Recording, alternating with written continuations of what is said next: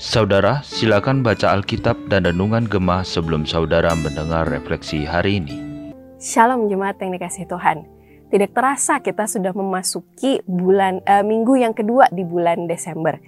Tentu suasana Natal telah begitu hangat di sekitar kita bagi kita yang saat ini sedang mempersiapkan pelayanan Natal atau kita yang sedang merencanakan liburan bersama dengan keluarga yang kita kasihi, mungkin saat ini kita merasa bahwa spirit di bulan Desember ini cukup berbeda dan cukup menghangatkan.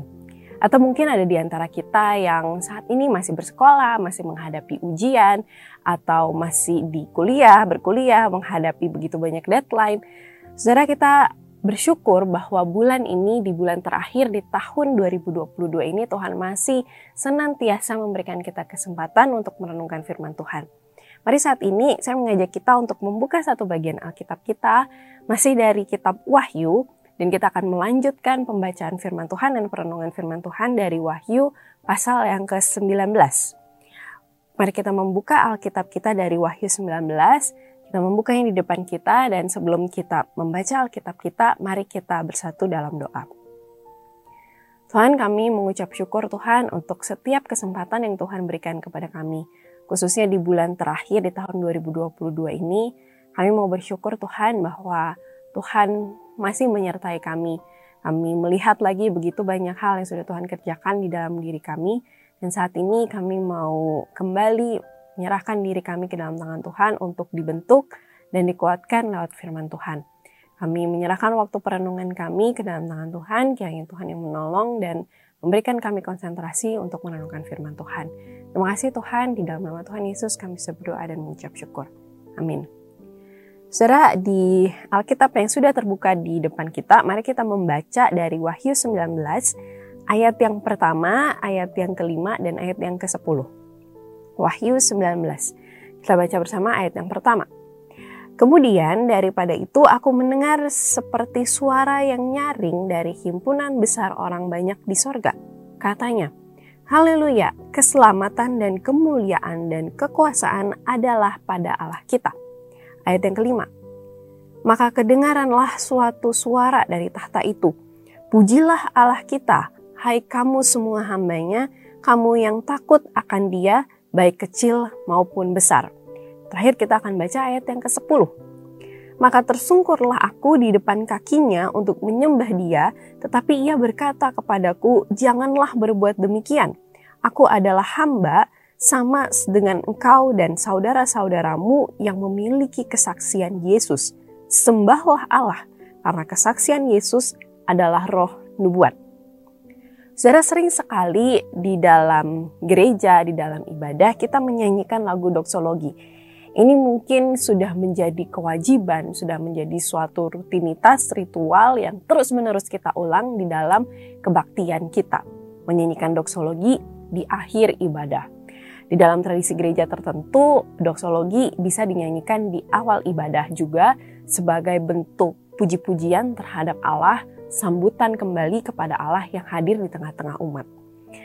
Saudara doksologi sendiri artinya adalah kita memberikan segala pujian, hormat, dan kuasa kepada Allah yang memiliki segala sesuatu, yang empunya segala sesuatu.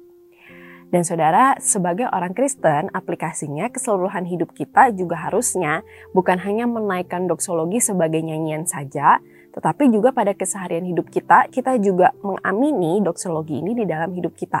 Bahwa segala sesuatu yang kita lakukan, kita berikan segala pujian, hormat, dan kuasa hanya kepada Allah yang memampukan kita untuk melakukan segala sesuatu. Saudara bagian besar dari Wahyu 19 yang baru kita baca, jika saudara membaca keseluruhan uh, perikop keseluruhan pasal, saudara akan melihat bahwa Wahyu 19 ini menceritakan sebuah pesta perjamuan kawin anak domba.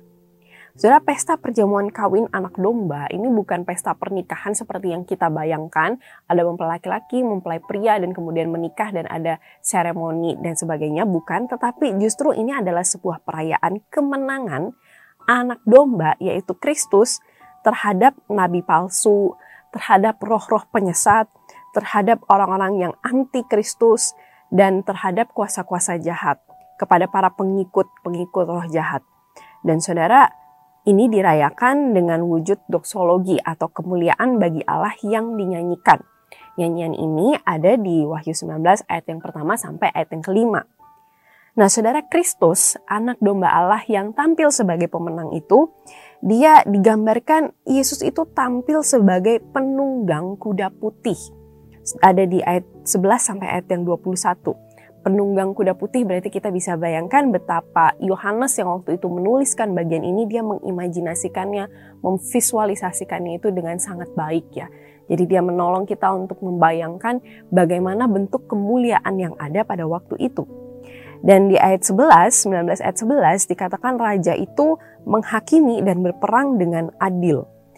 Saudara, kata menghakimi dan kata berperang yang dituliskan oleh Yohanes pada waktu itu dia menuliskannya bukan dalam bentuk past tense seperti uh, hak, menghakimi atau berperang yang sudah terjadi tapi justru dalam bentuk present tense yaitu sedang terjadi, sedang ada penghakiman dan sedang ada peperangan. Artinya saudara, peperangan Kristus dan musuh-musuhnya itu sedang terjadi, terus terjadi dan akan berpuncak menuju puncaknya nanti pada saat kedatangan Kristus yang kedua kali. Berarti saat ini pun, di zaman kita hidup saat ini pun, peperangan itu masih terus-menerus terjadi. Setelah melalui kematian dan kebangkitan Kristus, Kristus telah memenangkan peperangan melawan iblis, melawan kuasa jahat. Tapi perang itu belum usai. Saat ini perang rohani antara pengikut Kristus dan pengikut kuasa jahat itu terus-menerus berlangsung di Efesus 6 ayat 12 dikatakan bahwa peperangan kita itu melawan roh-roh di udara. Dan puncaknya perang itu akan berakhir pada saat apa? Pada saat pada saat dikatakan anak domba Allah itu memakai mahkota kemuliaan di kepalanya di 19 ayat 12. Mahkota yang dikenakan adalah mahkota kerajaan. Mahkota kerajaan ini menyimbolkan, melambangkan martabat dan kemuliaan raja. Secara kemuliaan Kristus adalah seluruh jagat raya, seluruh dunia, seluruh alam semesta. Dan saudara semua pasukan itu dikatakan mengikuti dia. Para malaikat, orang percaya, orang-orang kudus, dan dikatakan mereka memerintah dengan Kristus untuk selama-lamanya.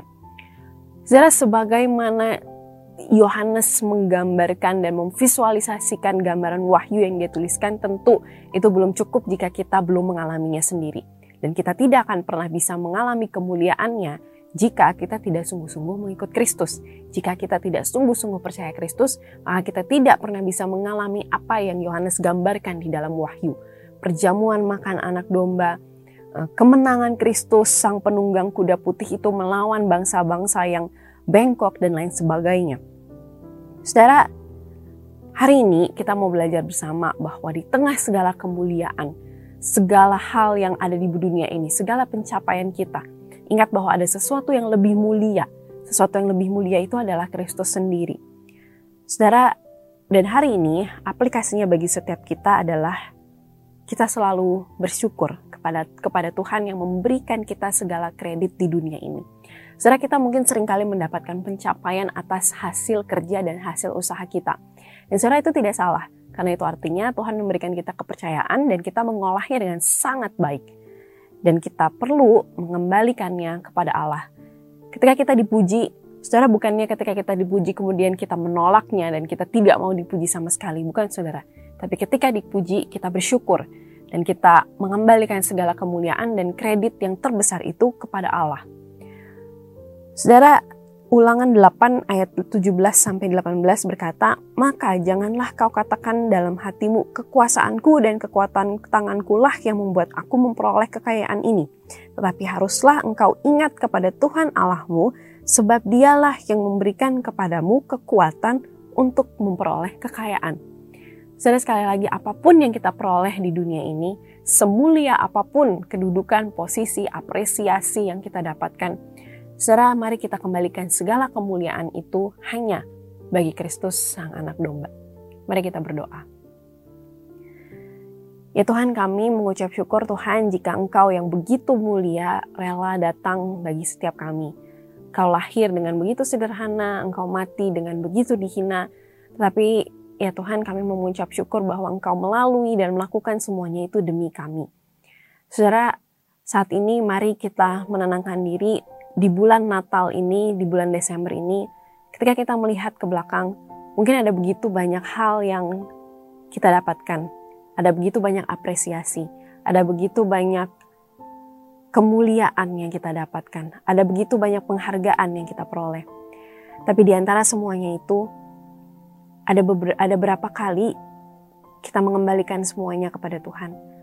Ada berapa persen dari semuanya itu kita merasa Tuhan yang lebih layak menerima segala kemuliaan dan pengagungan. Mari saat ini kita menenangkan hati. Di penghujung tahun ini, kita mau sungguh-sungguh mengembalikan semuanya hanya kepada Tuhan. Menyerahkan semuanya hanya kepada Tuhan. Dan kita mau mengawali tahun mengawali tahun depan nanti dengan kembali berserah bahwa apa pun yang kita capai, keberhasilan apa pun, semuanya juga kita mau kembalikan kepada Tuhan. Tuhan ini setiap kami, yang kami di dalam setiap keberhasilan kami pun, kami mungkin sering kali juga masih jatuh. Kami yang menganggap bahwa kami layak dan paling layak menerima segala kemuliaan. Tapi kami lupa bahwa Tuhan yang memampukan kami. Tuhan ingatkanlah kami bahwa segala hal yang Tuhan berikan kepada kami Segala kesempatan yang Tuhan izinkan untuk kami rasakan, semuanya itu harus kami kembalikan hanya kepada Tuhan. Dan ajar setiap kami Tuhan untuk boleh melihat bahwa setiap apresiasi kami itu juga sebuah kesempatan dari Tuhan untuk kami boleh terus memuliakan Tuhan lewat apa yang kami dapatkan. Terima kasih ya Tuhan, kami menyerahkan setiap diri kami ke dalam tangan Tuhan. Di akhir tahun ini, kami mau sungguh menyerahkan diri kami ke dalam tangan Tuhan sekali lagi. Dalam nama Tuhan Yesus, kami sudah berdoa dan mengucap syukur. Amin.